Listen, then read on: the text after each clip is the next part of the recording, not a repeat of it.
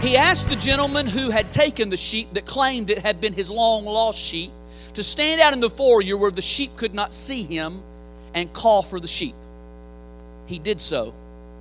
No response. Then he asked the gentleman that claimed that the sheep had been his but it had been stolen to do likewise. He called. The sheep immediately responded, followed his voice. He said, That's the owner of the sheep because the sheep knows the voice of the shepherd. Jesus said, I come to those that are mine. And when I speak, they know my voice. They got a million voices vying for their attention. Washington is in their ear. Hollywood is in their ear. The devil is in their ear. False religion is in their ear. But when I speak, my sheep know my voice. Here's the question tonight Do you know the voice of Jesus Christ? Have you listened for his voice? And are you listening to his voice?